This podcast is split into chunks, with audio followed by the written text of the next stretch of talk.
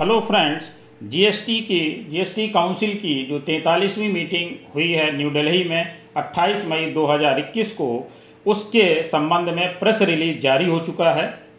और उस press release में क्या क्या चीज़ें बताई गई हैं, पहले तो इसमें कोविड नाइन्टीन से संबंधित कुछ गुड्स और मेडिकल इक्विपमेंट्स के संबंध में रिलैक्सेशन दिया गया टैक्स रेट में, कुछ सर्विसेज के बारे में बताया गया है, एमनेस्टी स्कीम भी आ गई है जिसकी बहुत ज़्यादा प्रतीक्षा की जा रही थी, और इसके साथ लेट फीस के संबंध में भी बताया गया है G S T R four, G S T R seven, और इसके अलावा कोविड नाइन्टीन रिलेटेड रिलीफ दी गई जो मार्च, अप्रैल और मई के हमें रिटर्न फाइल करने थे उसके संबंध में।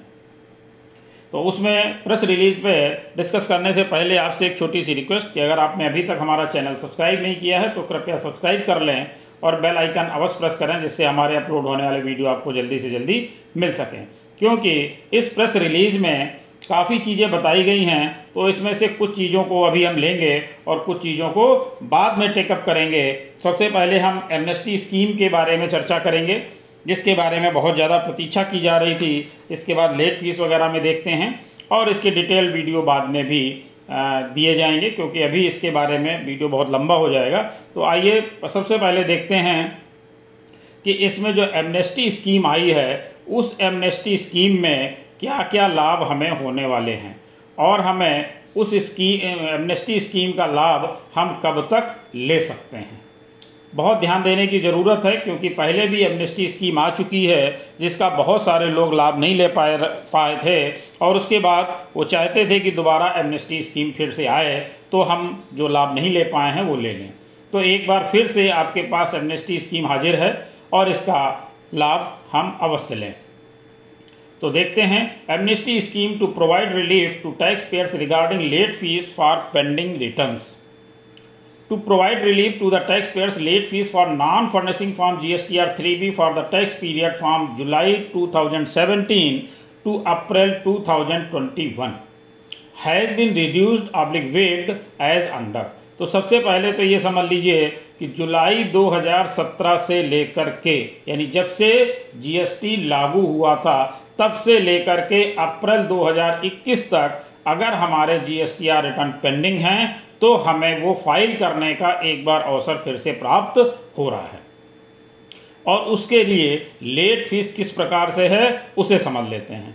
Late fee cab to a maximum rupees five hundred यानी rupees two hundred fifty each of C G S T and S G S T per return for tax payers who did not have any tax liability for the said tax period. तो पाँच सौ रुपये maximum late fees की capping कर दी गई है जिसमें ढाई सौ रुपये सी जी एस टी लगेगी और ढाई सौ रुपये एस जी एस टी होगी। और ये कौन से टैक्स पेयर्स के लिए है?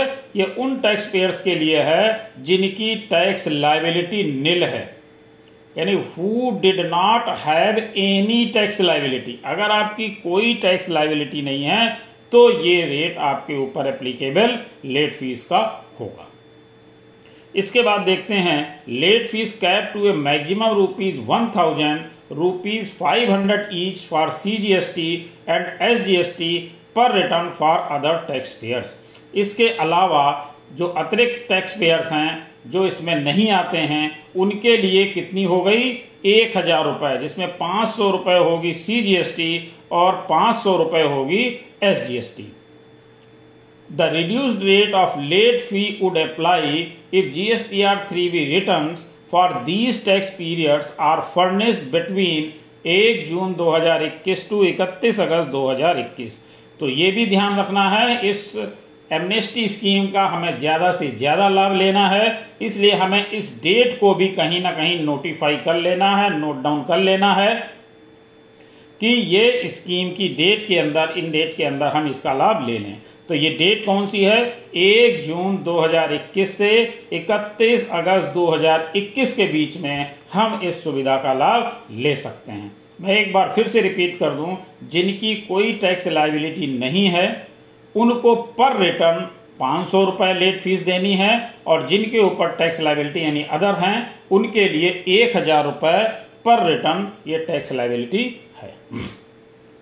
इसके बाद rationalisation of late fee impose under section सैंतालीस of the C G S T act to reduce burden of late fee on smaller taxpayers, the upper cap of late fee is being rationalized to align late fee with tax liability turnover of the taxpayer as follows.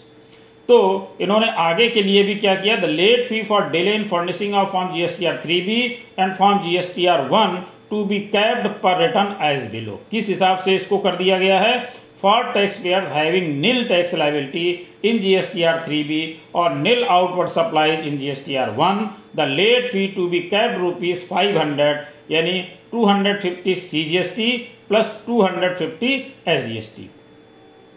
इसके बाद other tax pairs के लिए इन्होंने क्या किया है, for tax payers having annual aggregate turnover in preceding year up to rupees one point five crore late fee to be cap to a maximum of rupees two thousand.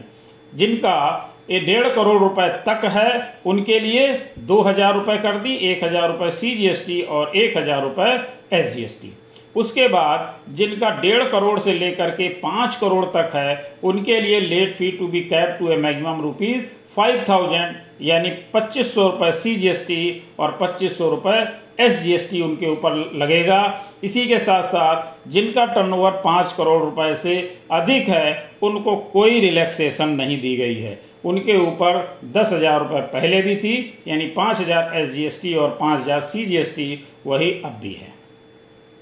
इसके बाद देखते हैं फॉर्म जीएसटीआर फोर से संबंधित, the late fee for delay in furnishing of form GSTR four by composition tax payers to be capped to rupees five hundred यानी composition tax payers पे GSTR four पे उन्होंने क्या कर दिया, फाइव हंड्रेड रुपये की कैपिंग कर दी यानी ढाई सौ रुपये C G S T plus ढाई सौ रुपये S G S T per return. If tax liability is nil in the return and rupees two thousand यानी rupees one thousand C G S T और one thousand S G S T per return for others. अगर आपकी G S T R four में nil tax liability है तो आपके ऊपर capping पाँच सौ रुपये की है यानी पच्चीस ढाई सौ रुपये सी जी एस टी और ढाई सौ एस जी एस टी और अगर आपके ऊपर लाइबिलिटी है तो आपको दो हज़ार रुपये देना है यानी एक हज़ार रुपये सी जी एस टी और एक हज़ार रुपये S G S T. Late fee payable for delayed furnishing of form GSTR seven to be reduced to rupees fifty per day यानी जो इसको कर दिया पचास रुपये पर डे, पच्चीस रुपये सी जी एस टी और पच्चीस रुपये एस जी एस टी के हिसाब से और मैक्सिमम कैपिंग कर दी है टू थाउजेंड रुपीज़ यानी एक हज़ार रुपये सी जी एस टी और एक हज़ार रुपये S G S T. All the above proposals to be made applicable for prospective tax periods. ये आगे के लिए इन्होंने भविष्य के लिए इस तरह के नियम ये लगा दिए हैं जिससे कि आगे एमनेस्टी स्कीम लाने की जरूरत न पड़े. आगे देखते हैं Covid nineteen related relief measures for tax payers. In addition to the relief measures already provided to the tax payers vide the notification issued on एक पाँच दो हज़ार इक्कीस the following for the relaxation are being provided to the tax payers. For small tax payers aggregate turnover up to rupees five crore जिनका turnover पाँच करोड़ रुपए तक है उनके लिए ये रिलैक्सेशंस हैं. क्या हैं, मार्च एंड अप्रैल का जो रिटर्न फाइल करना है दो हज़ार इक्कीस का, nil rate of interest for first fifteen days from the due date of furnishing the return in form GSTR three B और filing of PMT zero six challan, reduce rate of nine percent thereafter for further forty five days and thirty days for March two thousand twenty one and April two thousand twenty one respectively. तो इन्होंने पहले पंद्रह दिन कोई interest नहीं देना है, उसके बाद पैंतालीस दिन तक नौ परसेंट देना है मार्च में और अप्रैल वाले के लिए आपको तीस दिन तक देना है नौ परसेंट यानी मार्च के लिए पैंतालीस दिन का टाइम दिया गया है और अप्रैल के लिए तीस दिन का. Waiver of late fee for delay in furnishing return form GSTR three B for the tax period March आप ले quarter ending March two thousand twenty one and April two thousand twenty one for sixty days and forty five days respectively from the due date of furnishing form GSTR three B. तो यहाँ पर late fees का waiver भी दिया गया है, वो इस हिसाब से दिया गया है कि मार्च का थ्री बी या थ्री बी क्वार्टर एंडिंग का यानी मार्च क्वार्टर का है और अप्रैल दो हज़ार इक्कीस का है. तो मार्च के लिए आपको लेट फीस वेवर दिया गया है साठ दिन का और अप्रैल के रिटर्न के लिए दिया गया है आपको पैंतालीस दिन का. nil rate of interest for first fifteen days from the due date of furnishing the statement in C M P zero eight by companies and dealers for quarter ending March two thousand twenty-one and reduced rate of nine percent thereafter for further forty-five days। तो C M P zero eight जो लोग file करते हैं यानी composition dealers हैं उनको भी पंद्रह दिन तक कोई इंटरेस्ट नहीं देना है और उसके बाद पैंतालीस दिन तक नौ परसेंट इंटरेस्ट का रिलैक्सेशन दिया गया है।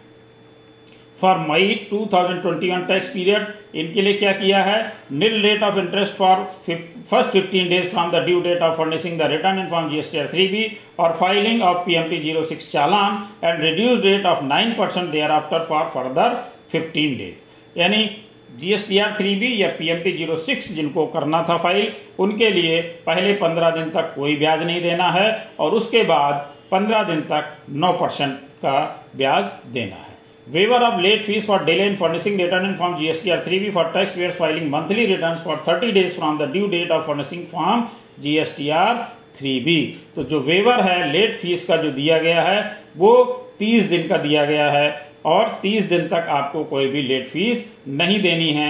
यानी अगर मई का रिटर्न हमें फाइल करना है, अगर हम उसकी ड्यू डेट मानते हैं बीस जून, तो बीस जून अगर मानते हैं तो हमें तीस दिन का यानी हम उसको बीस जुलाई तक फाइल कर सकते हैं।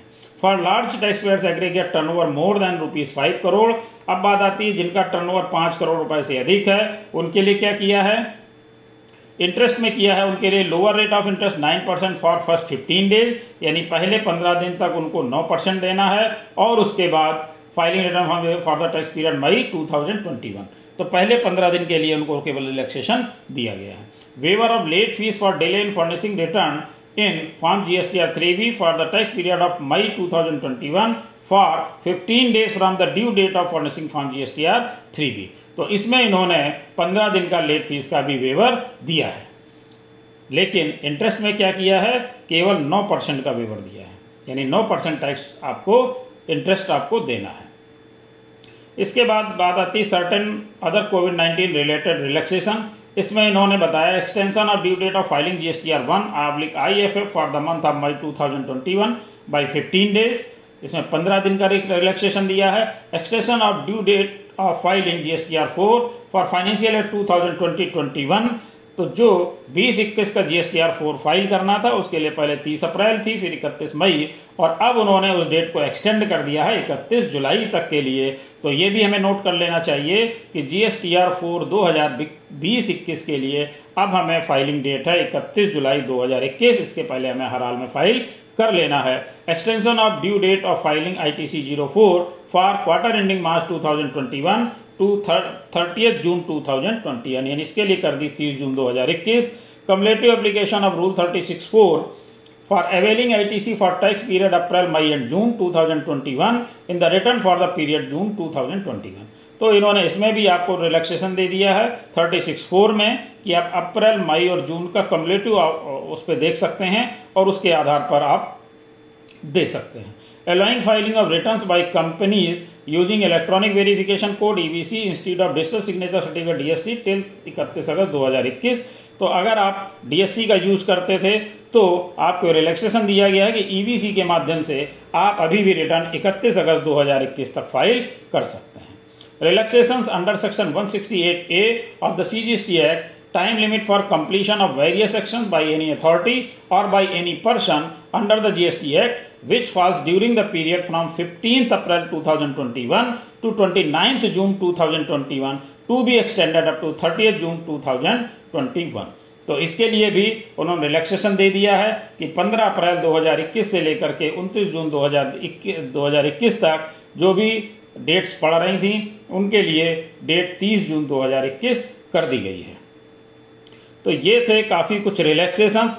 इसके साथ ही साथ एनुअल रिटर्न के बारे में भी इन्होंने डेट एक्सटेंड करी है, उसके बारे में भी बताया है कि नाइन और नाइन सी कब तक फाइल करना है, और इसके अलावा सेक्शन फिफ्टी में भी अमेंडमेंट किया है तो उसको भी थोड़ा सा देख लेते हैं। Amendments in Section thirty-five and forty-four of C G S T Act made through Finance Act two thousand twenty-one to be notified. This would ease the compliance requirement in furnishing reconciliation statement in form G S T R nine C, as taxpayers would be able to self certify the reconciliation statement instead of getting it certified by chartered accountants. The change will apply for annual returns for finance year two thousand twenty twenty one. तो इसमें इन्होंने जो GSTR nine file करना था और GSTR nine सी file करना था, तो जीएसटीआर नाइन सी के लिए उन्होंने सेल्फ सर्टिफाई करने का ऑप्शन दे दिया है कि आप चार्टर्ड अकाउंटेंट से अगर नहीं कराना चाहते सर्टिफाई तो मत कराएं, आप सेल्फ सर्टिफाई करके भी एनुअल रिटर्न दो हज़ार बीस इक्कीस का फाइल कर सकते हैं। The filing of annual return in form GSTR nine oblique nine A for the financial year two thousand twenty twenty one to be optional for tax payer having aggregate annual turnover up to rupees two crore. तो यहाँ पर दो हज़ार बीस इक्कीस के लिए GSTR nine oblique nine A में भी आपको एक छूट फिर से दे दी गई। वो क्या है? वो ये है कि अगर आपका टर्नओवर दो करोड़ रुपए तक है तो आपके लिए एनुअल रिटर्न फाइल करना यानी GSTR nine oblique nine A file करना ऑप्शनल कर दिया गया है। इसके अलावा the reconciliation statement in form GSTR nine C for the financial year two thousand twenty twenty one will be required to be filed by taxpayers with annual aggregate turnover above rupees five crore. तो GSTR nine सी भी उन्हीं लोगों को file करना है जिनका turnover पांच करोड़ रुपए से अधिक है। Respective amendment in section fifty of the CGST act with effect from एक जुलाई दो हज़ार सत्रह providing for payment of interest on net cash basis to be notified at the earliest. तो इसके लिए जो टैक्स पे इंटरेस्ट पे करना है वो भी नेट कैश बेसिस पे करना है। ये सुविधाएं आपको दी जा चुकी हैं। इसके अलावा अदर मेजर्स में GST council recommended amendments in certain provisions of the act so as to make the present system of GSTR one oblique three B return filing as the default return filing system in GST. तो इससे संबंधित notification भी आ जाएगा जिसमें जो dates clarify नहीं हो रही वो भी हो जाएंगी। और अब हमें इन डेटों जो रिलैक्सेशन मिला है इसको बहुत ध्यान में रखना है, इनकी डेट्स को हमें नोट कर लेना है और इस सुविधा का लाभ हर हाल में लेना है क्योंकि एमनेस्टी स्कीम बार बार नहीं आती। और दूसरी चीज़ एक ये भी है कि एक ही बार इन्होंने कुछ ऐसा प्रयास किया है कि हमें आगे एमनेस्टी स्कीम लाने की ज़रूरत भी ना पड़े, इस तरह की अमेंडमेंट किए गए हैं। इसमें कुछ चीज़ें मैंने बहुत फास्ट तरीके से ले लिए हैं क्योंकि ये बहुत लंबा वीडियो हो रहा था, तो इसमें कुछ चीज़ें जो क्लैरिफाई नहीं हो रही उसके लिए मैं आगे वीडियो अपलोड करूँगा। आपसे अनुरोध है कि चैनल को सब्सक्राइब कर लें जिससे वो आने वाले वीडियो भी आपको जल्दी जल्दी मिल सकें। धन्यवाद।